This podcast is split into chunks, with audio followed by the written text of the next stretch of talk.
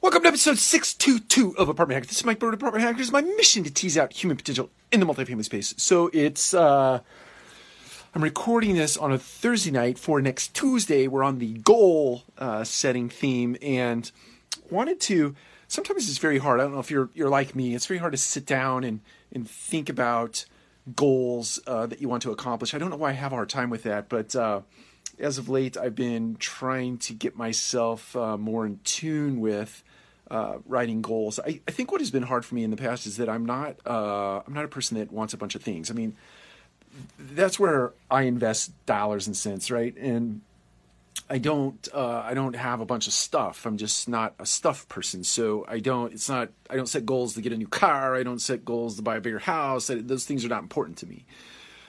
But um, as of late, I've started to think about experiences that I would like to have, and maybe I can um, set goals around those experiences as opposed to trying to get another another house or another car or another and it's not that those things aren't important or those things aren't worth worth value or or motivators or things that you shouldn't strive for. If that's something that really gets you inspired and motivated and something you really desire in your life go for it. Make that your goal.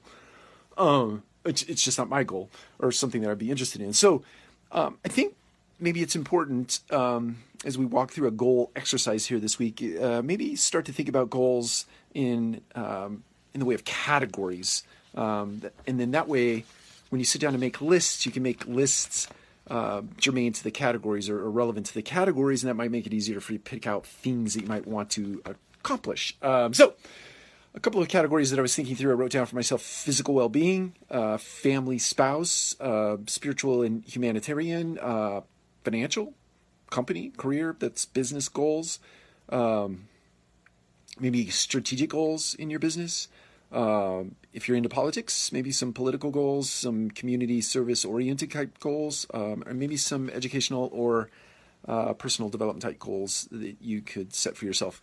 Um, so, for today, the overarching purpose is to create some categories that you might be interested. I just gave you six or seven or eight there, um, just as uh, primers uh, for more categories. The categories need to be germane to things that you like, things that you want to do. But um, set some categories today. Tomorrow, we're going to get a little more nuanced uh, within those categories and start to think about some things you could actually write down as uh, things you want to strive for. Take care. We'll talk to you again soon.